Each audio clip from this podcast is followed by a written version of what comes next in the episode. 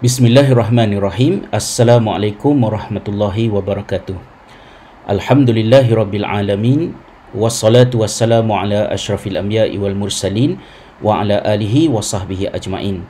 Alhamdulillah saya panjatkan setinggi-tinggi rasa syukur kepada Allah Subhanahu wa taala kerana pada kali ini berkesempatan untuk bersama-sama mengadakan uh, sedikit sesi live uh, oleh uh, untuk membicarakan tentang satu isu yang sedang uh, hangat diperbincangkan. Uh, hasil daripada pengalaman selama ini mengendalikan media sosial, saya sentiasa cuba mengambil sikap untuk tidak mencampuri isu-isu yang viral terutamanya apabila isu-isu yang viral ini membabitkan selebriti dan uh, influencers di media sosial kerana ia sering bertukar menjadi polemik dan tidak berkesudahan membuang masa dan kurang mendatangkan manfaat.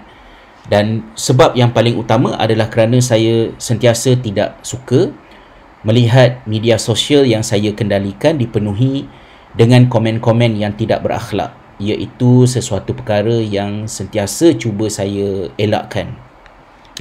Tetapi apabila algoritma YouTube menemukan soal perbincangan di antara Fin Jamal dan juga Caprice beberapa hari yang lalu, ia telah menimbulkan satu pertanyaan di dalam diri saya tentang keseriusan persoalan ini kerana soal yang utamanya bukanlah pendapat siapa yang betul di antara Fin Jamal ataupun dengan Caprice.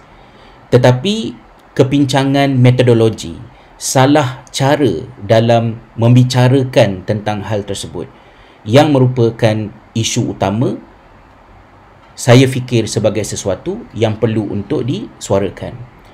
Justru semalam saya telah berkongsi sebuah vlog berdurasi 7 minit yang cuba untuk menyatakan tentang hal tersebut.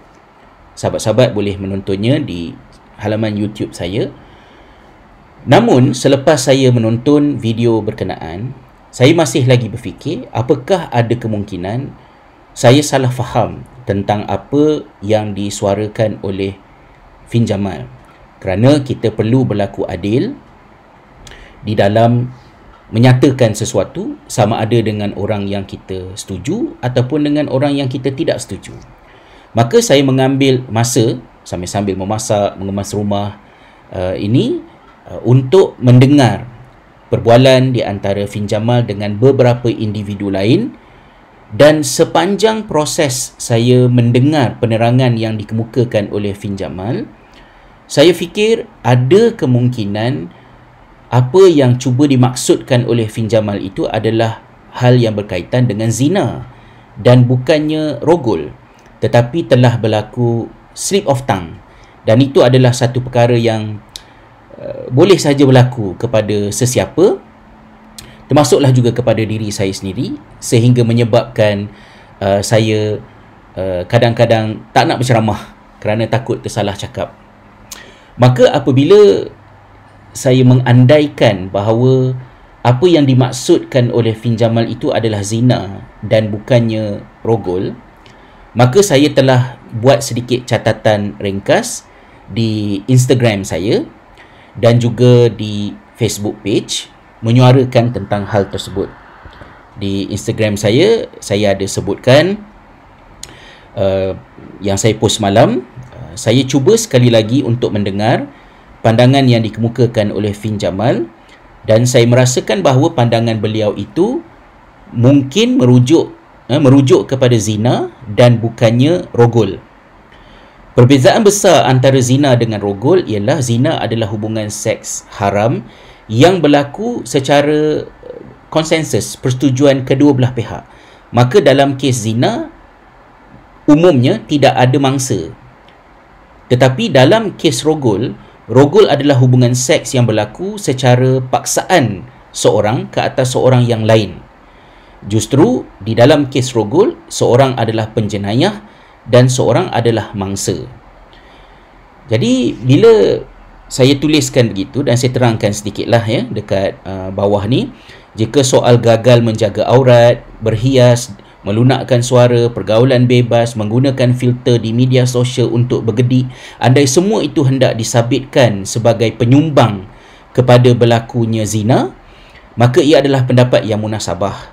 Malah sesungguhnya ia selari dengan apa yang disebutkan oleh Allah Subhanahu taala di dalam al-Quran surah al-Isra ayat ke-32 wala taqrabuz zina innahu kana fahishatan wa sa'a sabila ya janganlah kamu mendekati zina sesungguhnya ia adalah satu perkara yang keji dan suatu jalan yang membawa kepada kerosakan jadi ayat jangan kamu mendekati zina itu bermakna larangan daripada Allah bukan hanya ke atas perbuatan zina tetapi juga kepada mukadimah-mukadimah zina. Maka zina itu ada mukadimahnya dan mukadimah-mukadimah itu perlu untuk kita beri perhatian.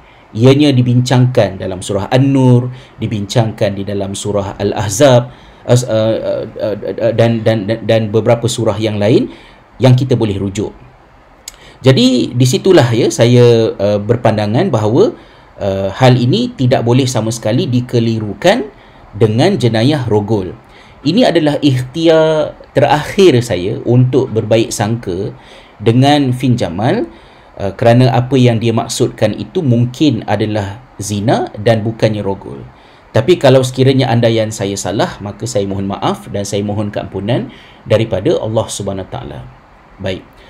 Saya cuba untuk berhati-hati dalam soal ini kerana pengalaman saya berinteraksi dengan coach susu ibu lebih kurang dalam 4 ataupun 5 tahun yang lalu itu masih segar.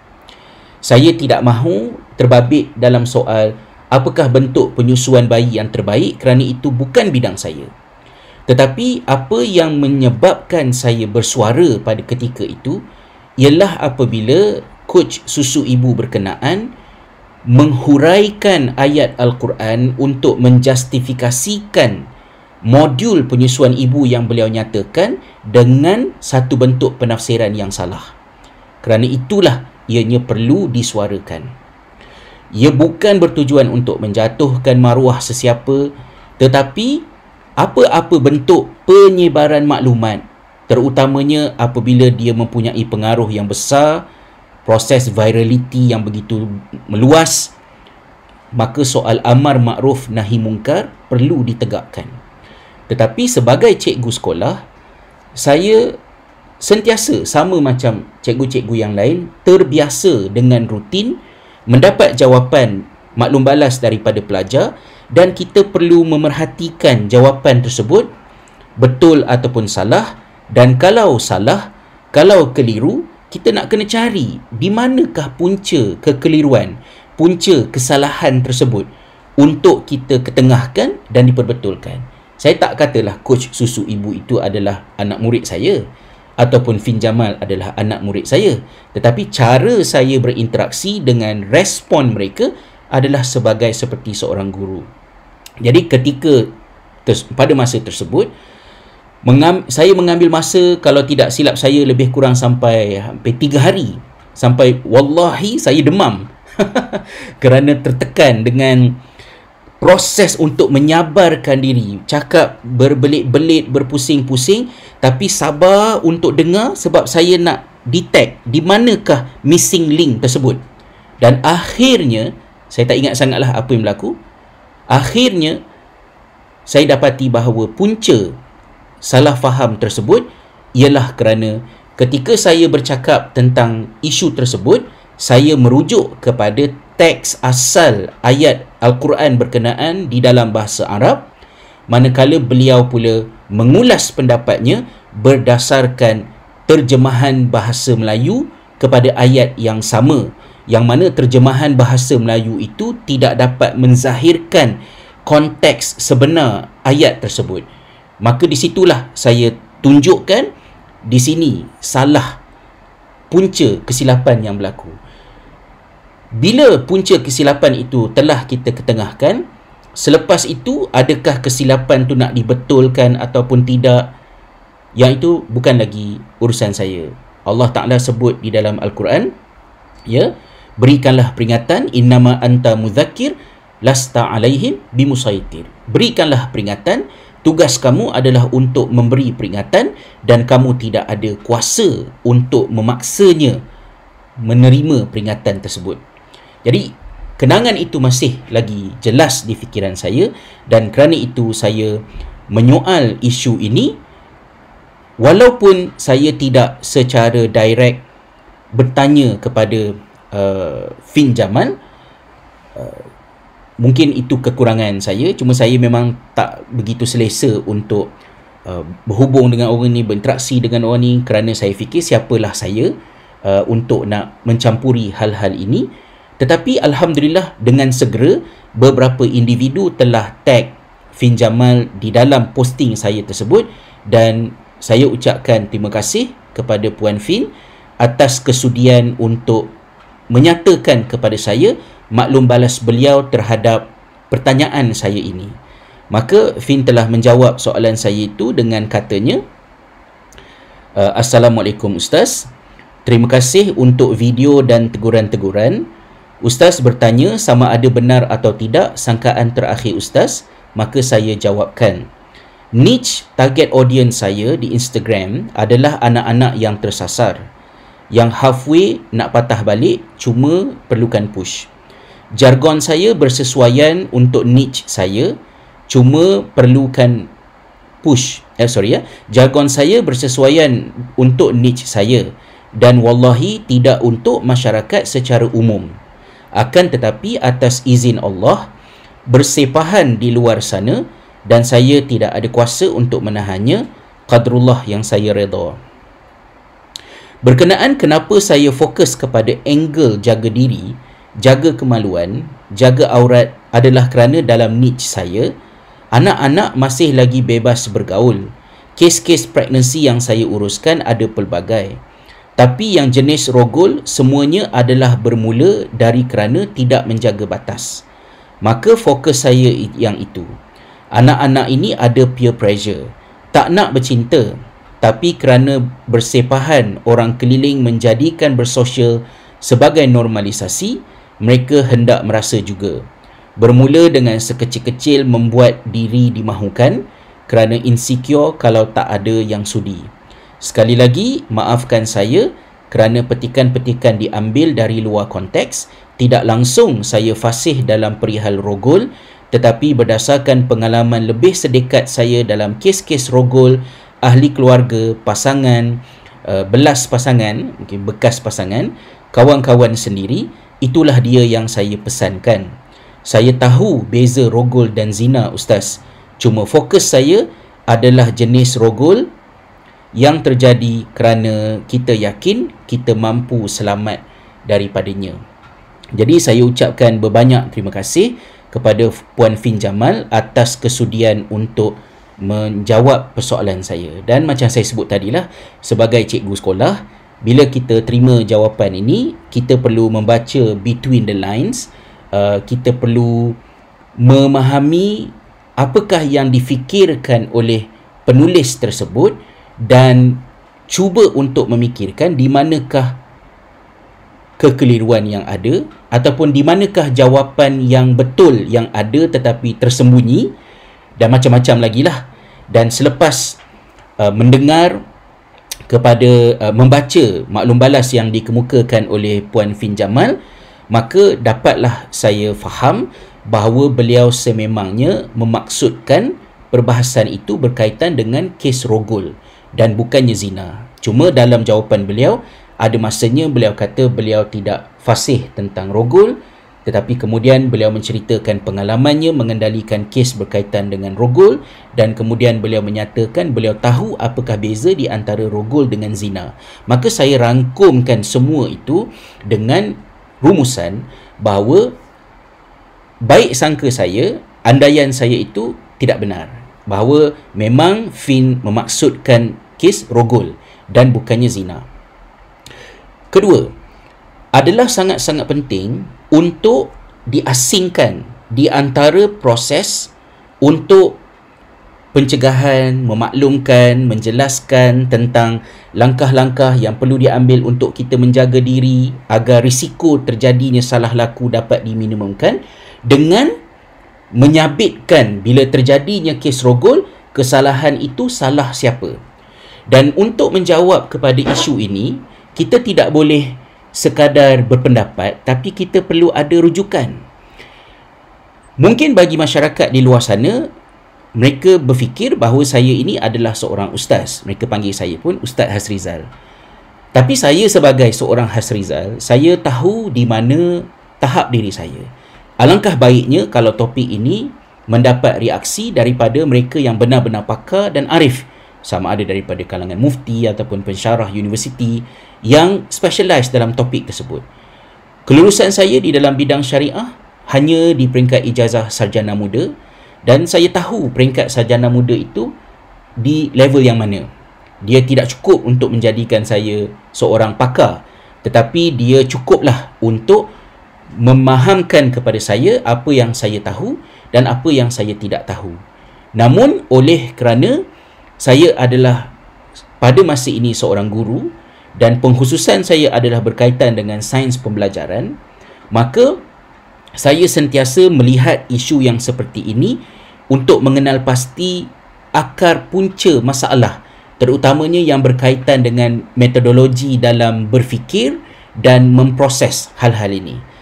Kalau boleh saya ingat balik semasa belajar syariah dulu kita belajar tentang satu topik, katalah topik itu topik solat. Kita belajar topik solat ini berulang-ulang kali. Kita belajar tentang solat di dalam subjek fiqh.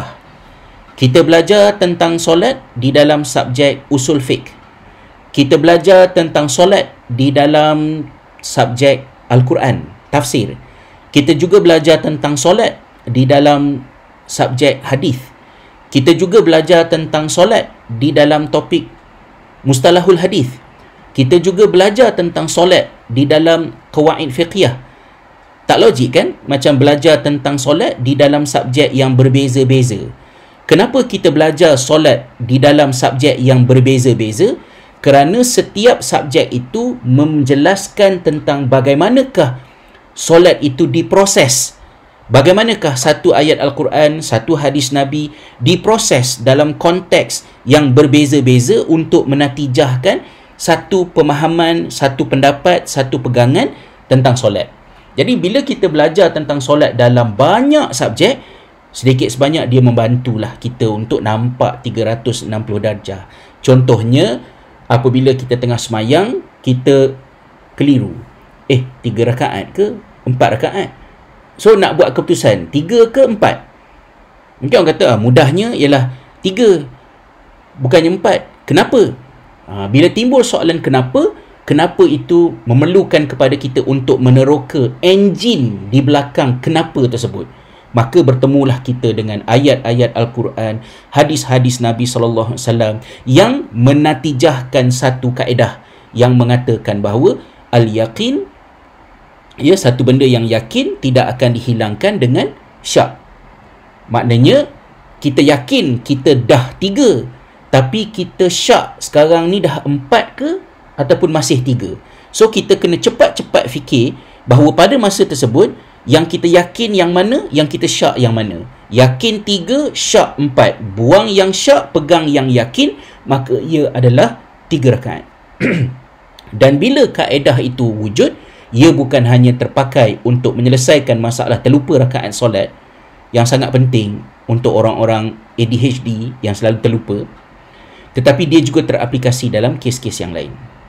Jadi berbalik kepada soal ini, saya fikir kat mana yang tak kenanya dengan jawapan yang dikemukakan oleh Fin Jamal dan ketika itulah saya teringat kepada uh, satu kaedah uh, fiqah. Tapi nak cari kaedah fiqah tersebut, saya perlu sebutkan bahawa saya mengambil masa berjam-jam lebih kurang dalam dua ataupun tiga jam untuk membaca kembali buku dan dia mungkin berjam-jam itu kerana macam saya sebut tadilah saya bukan uh, pakar tetapi saya adalah sekadar seorang yang berkelulusan ijazah sarjana muda syariah yang sudah lama meninggalkan pembacaan-pembacaan kitab-kitab di dalam disiplin pengajian Islam maka memakan masa sedikit tapi saya tahu benda tu ada dan selepas saya membaca sebuah buku yang paling simple untuk dibaca di dalam bidang uh, qawaid fiqhiyah iaitu kitab Al-Wajiz uh, di yang dikarang oleh uh, almarhum Profesor Dr. Abdul Karim Zaidan yang mana di dalam bab yang ke-68 Dr. Abdul Karim Zaidan telah mendatangkan satu kaedah yang penting untuk kita berikan perhatian. Kata kaedah tersebut idza ijtama'a al-mubashir wal mutasabbib yudhaful hukum ila al-mubashir apabila berhimpun di antara yang melakukan jenayah ataupun kesalahan dengan yang menyebabkan kesal- kesalahan itu terjadi maka hukum kesalahan dinisbahkan kepada pelaku ini kaedah dia jadi kita tidak boleh menentukan bila berlakunya kes rogol yang bersalah adakah perogol ataupun mangsa rogol. Maka kita nak menyatakan punca uh, kita nak menyatakan kesalahan itu sesiapa adalah berdasarkan intuition, gerak hati ataupun kerana pengalaman yang kita ada. Tak boleh. Ada kaedahnya di dalam fiqh. Dan kaedahnya itu menyebut bahawa kalau wujud dua dua uh, entiti ya, satu pelaku, satu penyebab Contohnya seperti yang disebutkan oleh Dr. Dr. Zaidan, saya ambil contoh yang di, disebutkan dalam buku tersebut. Dia kata yang pertama ialah contohnya seorang telah membuka pintu rumah. Lepas tu dia tak kunci, dia tak tutup pintu rumah. Pintu rumah itu terbuka. Dan dalam keadaan pintu rumah itu terbuka, masuklah seorang ke dalam rumah itu dan mencuri barang yang ada dalam tu. Kesalahan mencuri itu dinisbahkan, disandarkan kepada pelaku kecurian tersebut iaitu sang pencuri. Dan bukannya kepada lelaki yang ataupun perempuan yang membuka pintu dan terlupa menutupnya tadi. Ada kaedahnya of course bila hal itu wujud adalah lagi perbahasan panjang lebarnya. So kalaulah sekiranya pencuri masuk ke rumah dalam keadaan pintu tidak ditutup adakah hukumannya sama dengan pencuri yang masuk ke rumah dalam keadaan pintu yang berkunci? Ada. Tapi setakat ini perbincangannya adalah nak menisbahkan kesalahan itu kepada yang mencuri ke ataupun yang membiarkan pintu terbuka. Di antara al-mubashir ataupun al-mutasabbib maka kaedahnya yang ada di situ ialah kesalahan tetap dinisbahkan kepada pencuri kerana pencuri yang memilih untuk melakukan kecurian.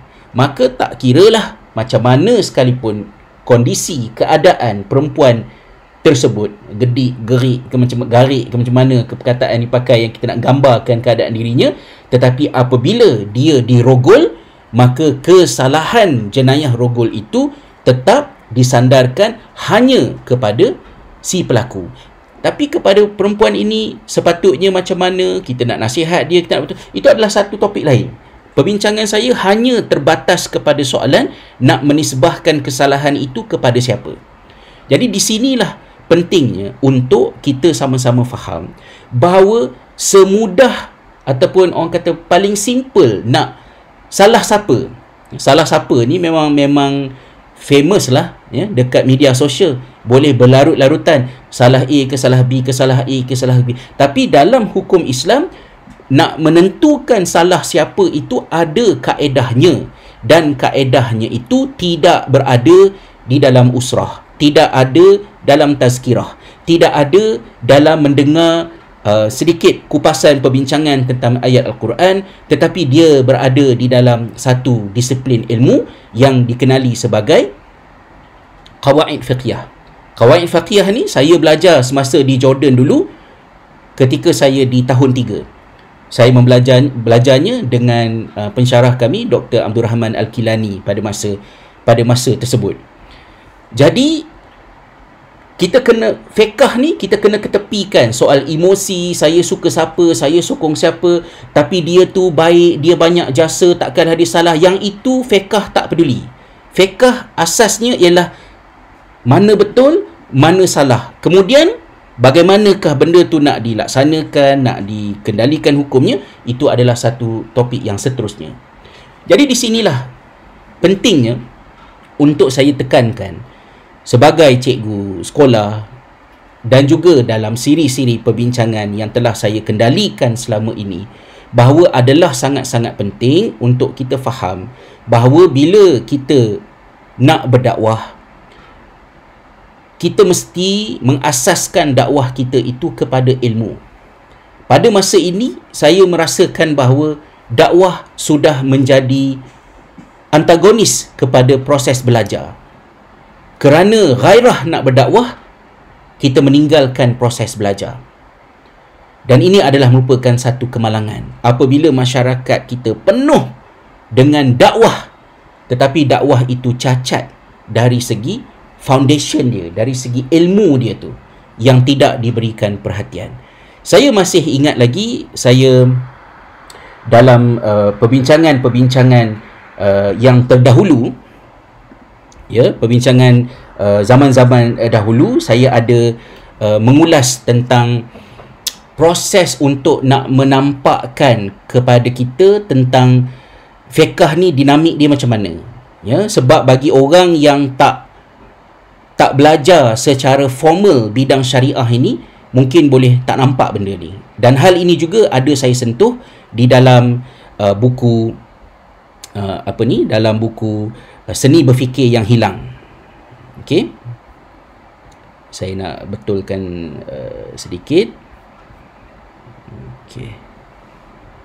Alright. Saya berikan sedikit analogi untuk kita faham ya. Ini adalah analogi yang saya saya pakai terutamanya dalam pertemuan-pertemuan saya dengan pelajar-pelajar yang bakal melanjutkan pelajaran ke luar negara. Jadi gambar rajah ni dah berusia mungkin 13 tahun, 15 tahun lah ya. Yang mana pelajar-pelajar yang nak terbang ke luar negara ni mereka akan bertemu dengan pengalaman hidup yang berlainan daripada mengamalkan Islam di tanah air. Mereka akan berjumpa dengan masjid yang mazhab berbeza. Mereka akan berjumpa dengan uh, macam-macam lagi lah ya yang um, tak jumpa dekat tanah air. Jadi saya nak tekankan dua poin. Poin yang pertama ialah fiqah ini praktikal. Boleh diamalkan walaupun dalam suasana yang asing. Termasuklah contohnya macam mana nak Lailatul Qadar di tempat yang tidak ada malam. Macam tempat saya di sinilah di Finland ni. Ada kaedahnya.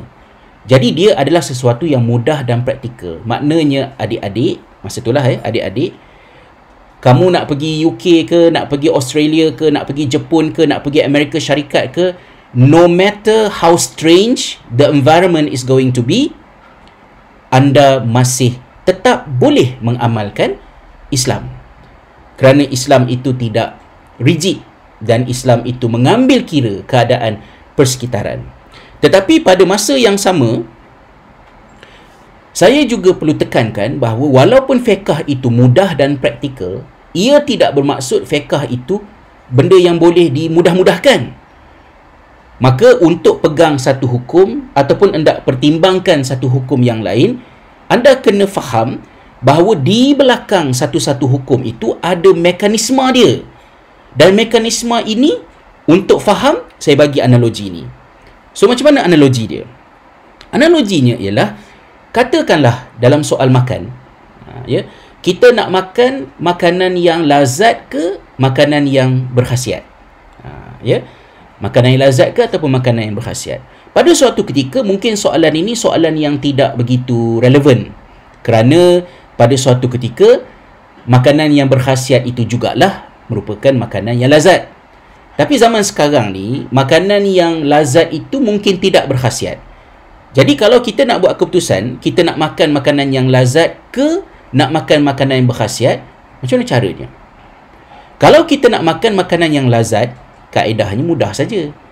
Rasa, sedap, lasah je lah kan? Sebab lazat itu ialah pada lidah kita.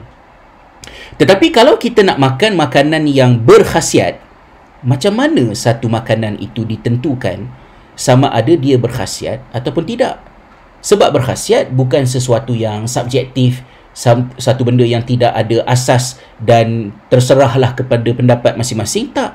Berkhasiat itu adalah rumusan kepada keadaan-keadaan tertentu yang wujud pada makanan tu. So, Kalau sekiranya kamu nak berpendapat bahawa makanan itu berkhasiat ataupun tidak, apakah yang kamu perlu tahu? Maka saya pecahkan ianya kepada tiga peringkat. Input, proses, output. Makanan yang berkhasiat itu adalah output. Tapi sebelum output menjadi output, sebelum output itu ada input dan ada proses. Baik, input. Apakah bahan-bahan yang dipakai untuk menghasilkan makanan tersebut? Ini salah satu daripada faktor yang boleh mempengaruhi jawapan kita sama ada makanan itu berkhasiat ataupun tidak. Dia menggunakan bahan yang macam mana? Ikan jenis apa, rempah ratus yang dipakai, tepung yang dipakai, katakanlah tepung biasa dengan tepung wholemeal, so tentulah ada perbezaannya, ya. Jadi pertama sekali input. Kedua, bagaimanakah input itu diproses? cara input itu diproses juga mempengaruhi jawapan kita adakah makanan itu berkhasiat ataupun tidak. Contohnya, kalau kita goreng, kalau kita steam, kalau kita bakar, cara-cara yang berbeza yang dilakukan ke atas bahan-bahan tadi menghasilkan soal khasiat yang berbeza-beza. Jadi soalannya sekarang ni ialah kamu ada tak ilmu tentang input dan proses? Untuk kamu nak berpendapat makanan tu berkhasiat ataupun tidak? Input. Kamu ada maklumat tentang input. Kenal bawang. Mungkin orang marah dengan soalan kan. Kenal bawang putih, bawang merah. Ada orang tak kenal bawang merah dan bawang putih. Itu yang pertama. Kenal beza di antara ikan semilang dengan ikan keli. Betul, dua-duanya bermisai. Tapi satu duduk di sungai, satu duduk di laut. Kamu boleh bezakan di antara minyak kelapa sawit, minyak zaitun, minyak canola. Kenal ke beza di antara minyak-minyak ni? Kalau kenal, Alhamdulillah. Kalau tak kenal, hati-hati. Kedua, tahu tak tentang proses? Ataupun dalam bahasa mudahnya, reti ke masak? Tahu ke goreng? Tahu ke steam? Tahu ke rebus? Tahu ke bakar? Kan? Tahu ke uh, diasapkan? Ada tak ilmu tentang proses ni? Kalau sekiranya kamu ada ilmu tentang input dan proses, maka bolehlah kamu berpendapat makanan itu berkhasiat ataupun tidak. Sebab anda ada ilmunya untuk menjelaskan makanan itu berkhasiat ataupun tidak. Maka berikanlah pendapat. Pada pandangan saya, makanan ini berkhasiat. Tapi kalau bawang tak kenal, masak tak erti input punya maklumat tak ada ilmu tentang proses pun tak ada habis tu yang kamu nak katakan makanan tu berkhasiat tu asasnya apa? Jadi kalau tidak ada ilmu tentang input dan proses ikut sahajalah pendapat yang dikemukakan oleh yang arif. Ikutlah pendapat Chef Wan ke ikutlah pendapat Kevin Zahri ke orang-orang yang berpengetahuan tentang hal ini. Dan jangan banyak komplain. Kalau nak bercakap berikan dapatkan dulu modal bercakap tersebut iaitu ilmu tentang input dan tentang proses. Jadi itu kalau makanan. Samalah juga situasinya dengan hukum hakam di dalam Islam. Sekarang ni kita nak ikut hukum yang senang ke nak ikut hukum yang quote unquote tepat? Mungkin soalan terpelik sikit bunyinya. Mestilah kita nak ikut hukum yang tepat kan? Tapi apa beza hukum yang tepat dengan hukum yang senang ni? Hukum yang senang ni saya merujuk kepada hukum yang kita dah tahu. So itulah yang senang sebab kita dah tahu dah hukum tu. Contohnya lelaki dengan perempuan bersentuhan membatalkan wuduk So itu adalah hukum yang senang daripada segi kita dah tahu sebab kita dah belajar. Ada keadaan-keadaannya di mana mungkin ada keperluan untuk kita berpegang kepada hukum yang berbeza yang lebih menepati keadaan. Jadi di situlah timbul pertanyaan, nak ikut hukum yang senang ke nak ikut hukum yang quote unquote tepat? Kalau nak ikut hukum yang senang, senang je. Apa yang dah tahu tu amalkanlah. Kan?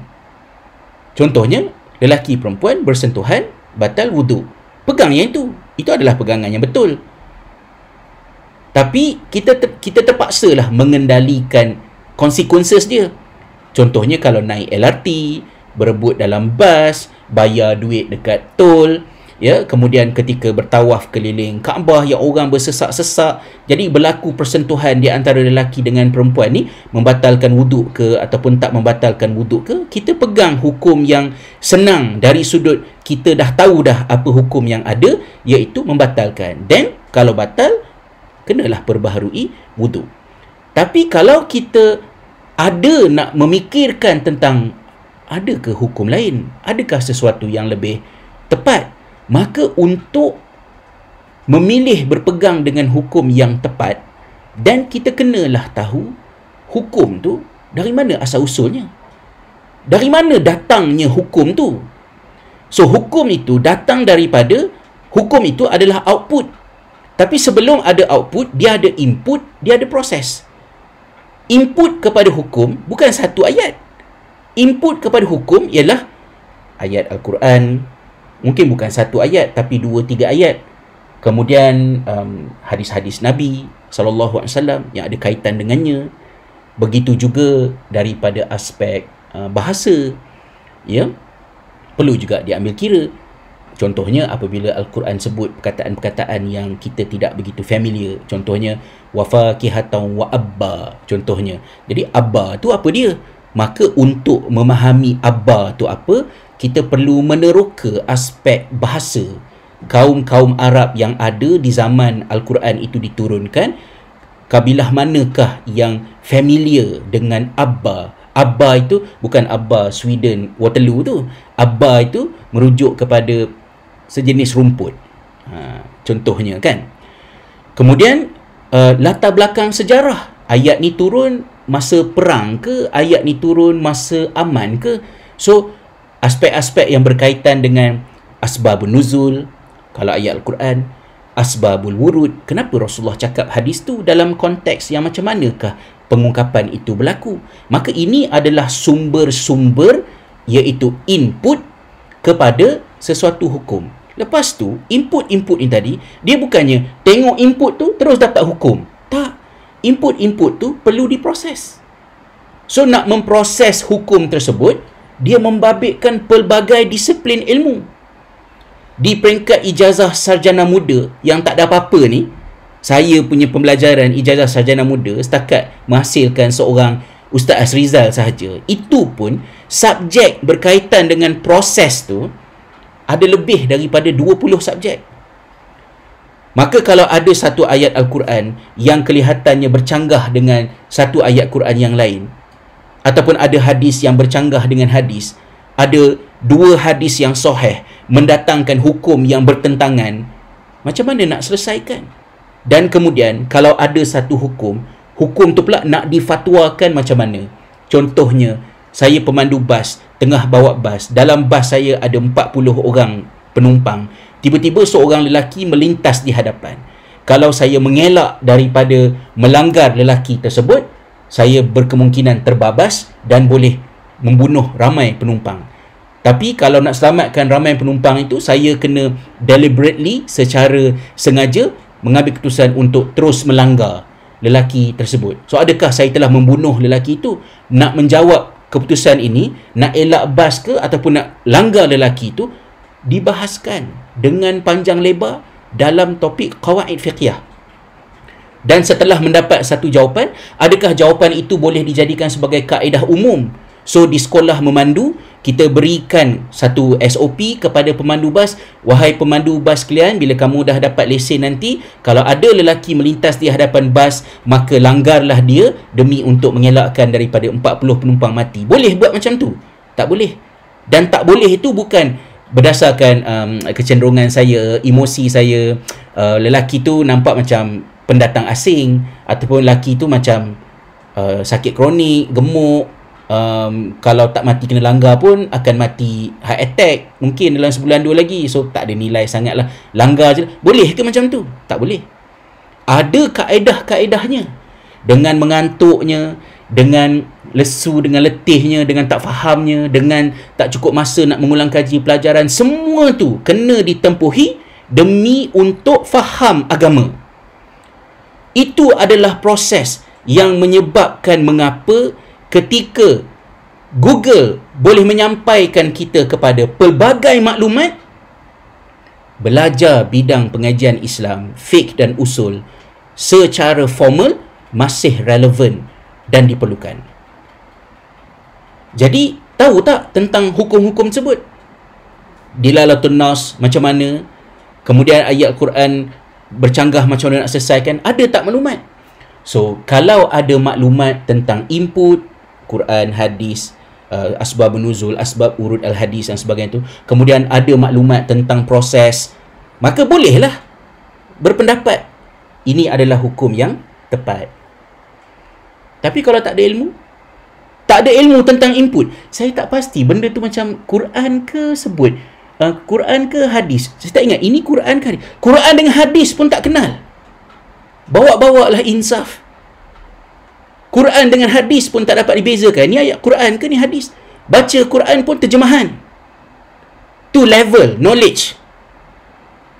Ada maklumat tentang bahasa Arab. Bila Al-Quran sebut la. La tu maksudnya haram ke makruh? Ada ilmu. Kalau ada ilmu, Alhamdulillah. Kalau tak ada ilmu, tampar sikit muka ni. Wahai si bodoh, kau tak ada ilmu. Sabar. Ada maklumat tentang proses. Tahu fake. Tahu usul fake. Pertanyaan saya ini bukan untuk menakut-nakutkan orang bahawa ilmu agama ni terlalu tapi ini adalah masanya kita perlu menakut-nakutkan orang. Bagi orang takut bahawa bidang agama itu adalah bidang yang kompleks. Dia bukannya bidang untuk budak bodoh. Dia bukannya bidang untuk orang yang tak boleh buat medik, tak boleh buat engineering, tak boleh nak buat architecture, tak boleh nak buat law, tak boleh nak buat, maka uh, belajarlah agama. Bukan macam tu. Ia adalah satu bidang yang rumit, yang kompleks. Yang kena cerdik. Baru boleh faham. Dan masa belajar bukan asalkan lulus sudahlah. Kalau Mumtaz itu planet lain. Kalau Jahid Jidan itu luar biasa. Kalau Jahid itu bantuan Allah. Kalau rosib kena mengulang, kalau fail, ah itu adalah sunnah dalam perjuangan. Ah dan musnah. You tak boleh macam tu. So you ada tak ilmu tentang input dan proses? Kalau ada ilmu tentang Quran, tentang hadis, sejarahnya, tentang uh, bahasa, asbab nuzul, asbab urut semua, good. Kalau ada ilmu tentang proses, usul fiqh tahu, kawaid fiqhiyah tahu, ya tentang uh, mustalahat hadis tahu. Very good. Dan silakan berpendapat. Saya berpandangan bahawa dalam hal ini yang lebih tepatnya ialah macam ni macam ni tapi kalau tak ada maklumat tentang input tak ada maklumat tentang proses maka jawapannya ialah shut up. Tutup mulut. Jahil. Bodoh. Tak tahu bila tidak tahu, you tidak ada otoriti untuk bercakap. Dan itulah sebabnya saya katakan bahawa kita sudah ada terlampau ramai pendakwah. Yang tak cukupnya ialah orang yang belajar. Bila saya tulis, saya kata kena kurangkan berdakwah, banyakkan belajar. Orang fikir, habis tu siapa nak berdakwah? Jangan risau, ada ramai orang yang berdakwah. Siapakah orang berdakwah tu? Orang yang ada modal untuk berdakwah. Modal dakwah ialah ilmu. Kalau ilmu tak ada, belajar tak ke mana, datang 1, 2, 3, 4 usrah, attend 2, 3, 4 course online, kemudian nak mencampuri urusan input, proses dan output, ittaqullah. Bertakwalah kepada Allah. Jangan jadikan Malaysia negara yang penuh dengan orang yang bodoh Mungkin perkataan bodoh tu kasar bunyinya. Tapi perkataan yang dipakai oleh Nabi SAW dalam topik ini adalah Al-Fuwaisiq ataupun As-Safih. Dalam hadis yang saya sebutkan, yang saya post di Instagram pada hari ini dan juga di Facebook page. Di akhir zaman sebelum munculnya Dajjal, kita akan berhadapan dengan Sinun Khodda'ah. Tahun-tahun yang menipu. Orang yang berkata benar dikata pendusta, orang yang berdusta dikatakan berkata benar. Orang yang khianat dikatakan amanah, orang yang amanah dikatakan khianat. Betapa mengelirukan keadaan tersebut.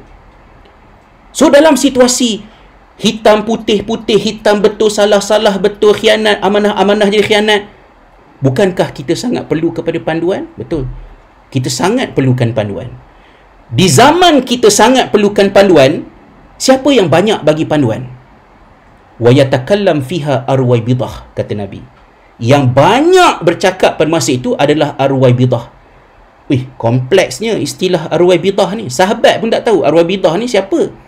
Sahabat tanya kepada Nabi SAW. Arwai bidah ni siapa? Maka Nabi SAW jawab. Dalam dua tiga riwayat yang berbeza. Salah satunya Rasulullah kata. Al-Fuwaisiq. Al-Fuwaisiq ni dia macam serangga yang menyengat. Maknanya benda kecil, benda halus tapi bisa mencampuri urusan orang ramai. Dalam satu riwayat yang lain, As-Safih. Safih ni orang bodoh, tapi bodoh bukan sebarang bodoh. Orang bodoh yang tidak malu untuk menzahirkan kebodohannya. Itu maksud Safih. Sufaha. Dahlah bodoh, tak malu untuk menzahirkan kebodohannya. Almarhumnya Ustaz Ismail Kamus Selalu buat lawak dulu kan. Dia kata apa? Bila diam tu kita tak tahu. Dia bodoh ke pandai. Tapi bila dia bercakap, hmm, confirm bodoh. Benda tu lah. Ketika masyarakat keliru, di antara yang betul mana, yang salah mana, yang yang amanah mana, yang khianat mana, orang perlukan panduan. Tapi yang banyak bercakap pada waktu tahun-tahun yang menipu ni, adalah si bodoh yang tidak tahu malu, atau serangga kecil berbisa yang menyengat-nyengat orang.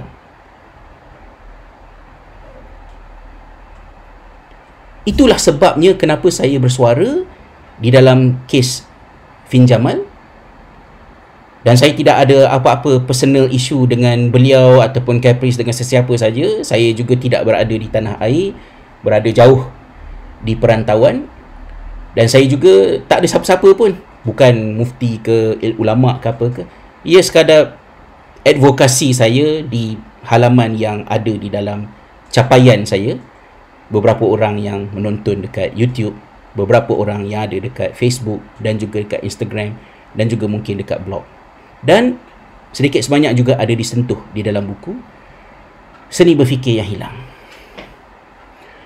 Maka sebab itulah kita kena ingat bahawa masyarakat kita tak rugi. Kalau ramai orang patah hati tak nak dah buat kerja dakwah. Sebab tersedar yang diri bodoh dan mengambil keputusan untuk belajar. Don't worry. Agama Allah Allah jaga. Kita tidak rugi kalau pendakwah tinggalkan dakwah kerana nak belajar. Tetapi kita akan rugi kalau ramai pelajar yang tinggalkan belajar kerana tergesa-gesa nak berdakwah. Budak-budak muda sekarang ni kalau kita cakap lebih-lebih kan dia kata kita boomer. Tapi belajar tak habis lagi baru saja belajar terus nak jadi social media influencer nak bercakap sini nak buat video yang viral menyentuh benda-benda yang kamu tidak ada ilmu mengenainya. Dan lagi sedih sebab bila dah jadi terkenal kamu dikelilingi oleh pengikut-pengikut yang melindungi kamu daripada diperbetulkan. Kamu cakap salah. Tapi orang tak boleh nak betulkan kamu sebab pengikut kamu defend kamu. Kamu memilih untuk meniti di pintu neraka.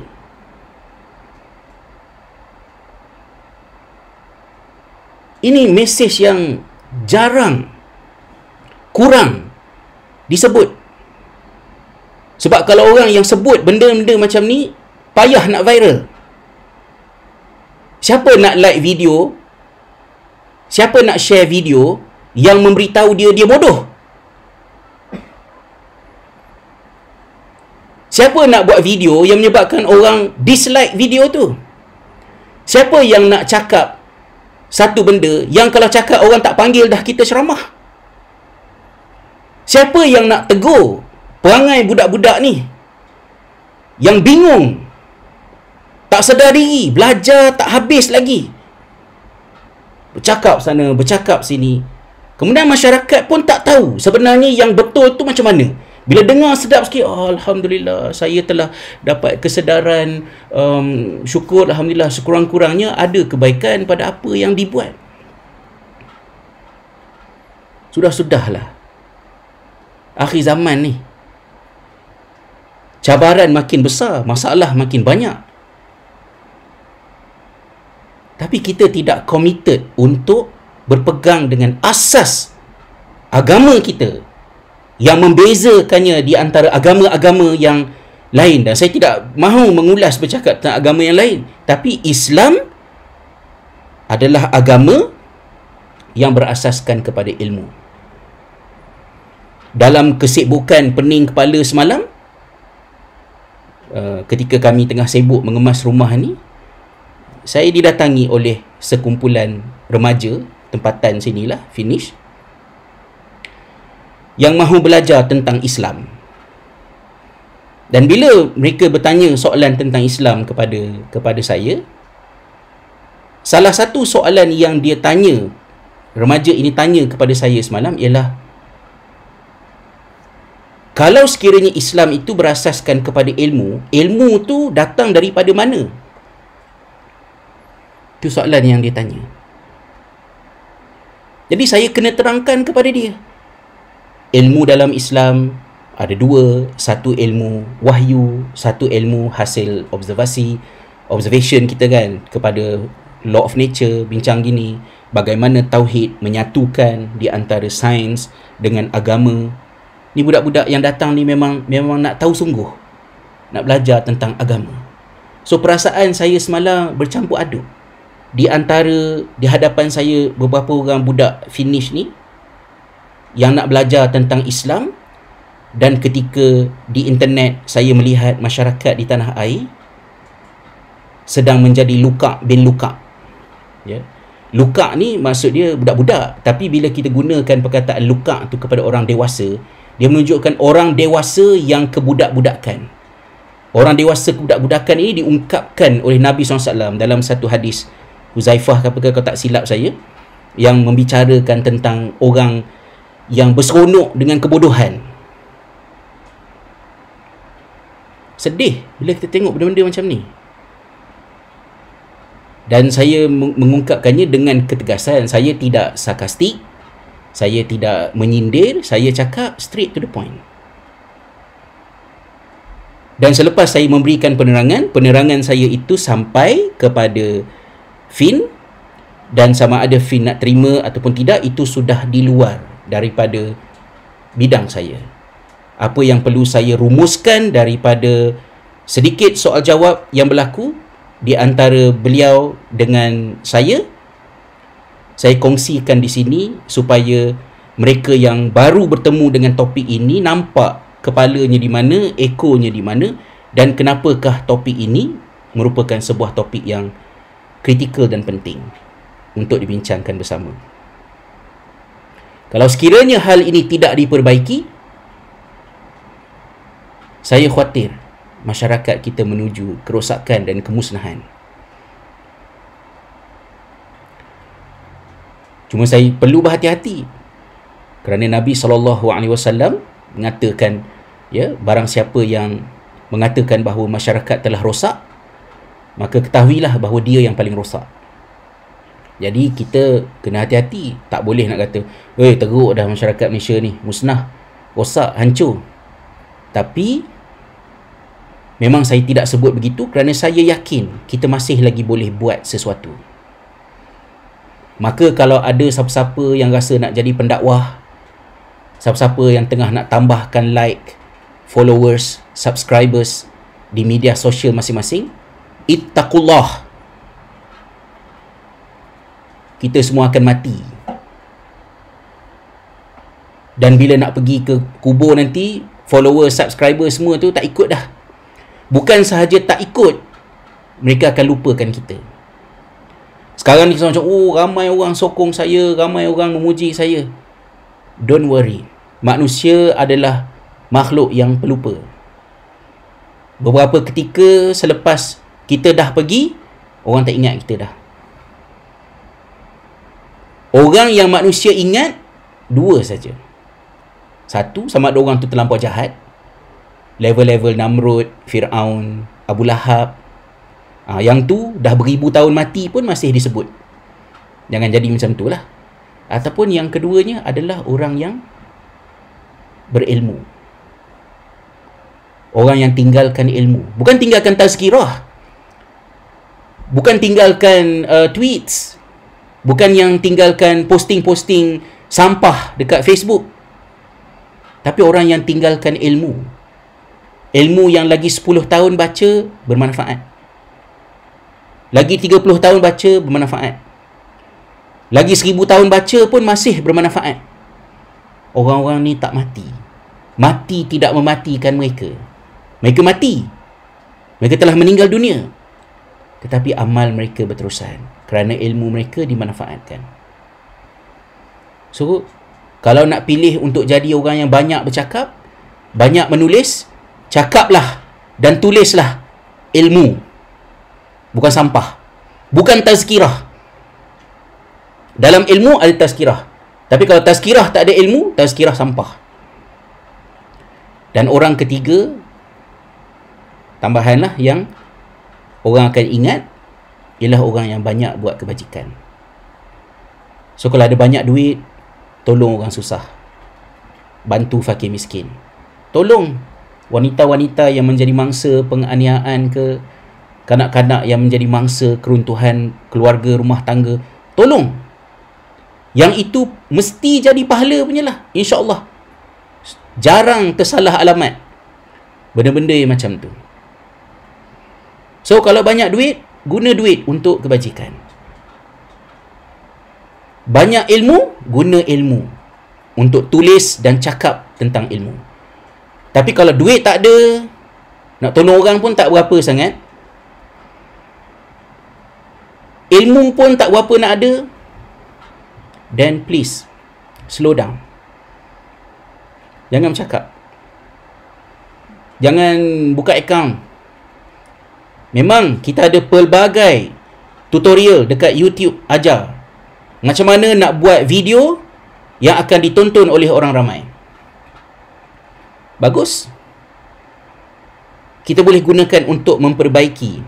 Tapi kaedah pendekatan yang catchy yang ada komponen virality yang tinggi kalau sekiranya kandungan video itu tidak berasaskan kepada ilmu yang benar, semua itu akan menjadi air mata di barzah. So berhati-hati sahabat-sahabat semua. Saya ucapkan terima kasih dalam tempoh lebih kurang 58 minit ni.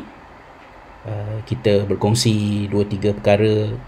Saya minta maaf lah saya nampak komen-komen tu tapi saya tak tak respon sangat uh, uh, saya baca semua dan terima kasih ya semuanya saya nampak lah sambil saya bercakap tu mata saya nampak komen-komen yang ada dekat tepi tu dan kepada anak-anak muda selebriti ke bukan selebriti ke yang berhijrah daripada tidak mengamalkan Islam kepada nak mengamalkan Islam sabar ambil masa untuk tambah pengetahuan, untuk belajar dan be conscious about your thought process. Awal-awal macam orang yang baru masuk Islam pun sama juga. Sebab bila dia masuk Islam, dia meninggalkan daerah salah kepada daerah betul. Maka orientasi fikiran dia ialah betul salah, betul salah. Kalau betul takkanlah salah, kalau salah takkanlah betul. Kalau betul takkan ada benda lain yang betul. Kalau salah salahlah. Dia binari macam tu.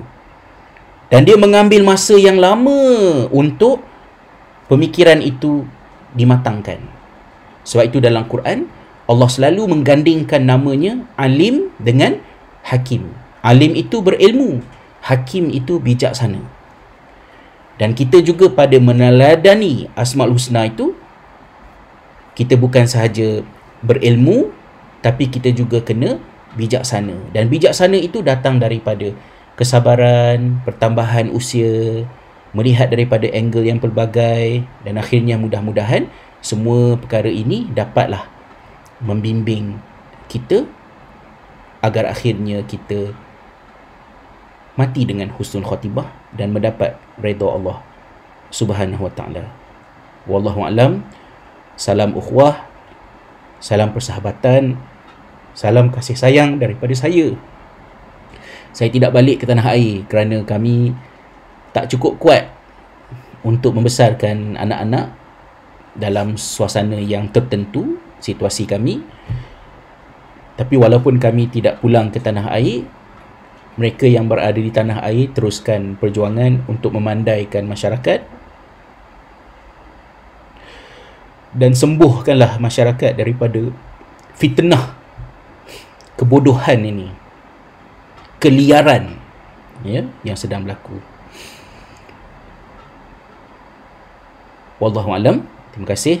Uh, sama-sama kita tangguhkan uh, tazkirah kita ini dengan uh, kafaratul majlis dan surah wal asr subhanakallahumma bihamdika asyhadu la ilaha illa anta astaghfiruka wa atubu ilaik bismillahirrahmanirrahim wal asr innal insana lafi khusr illa alladhina amanu wa amilus solihat wa tawasaw bil haqq wa tawasaw bis sabr Wabillahi hidayati wa taufiq. Assalamualaikum warahmatullahi wabarakatuh.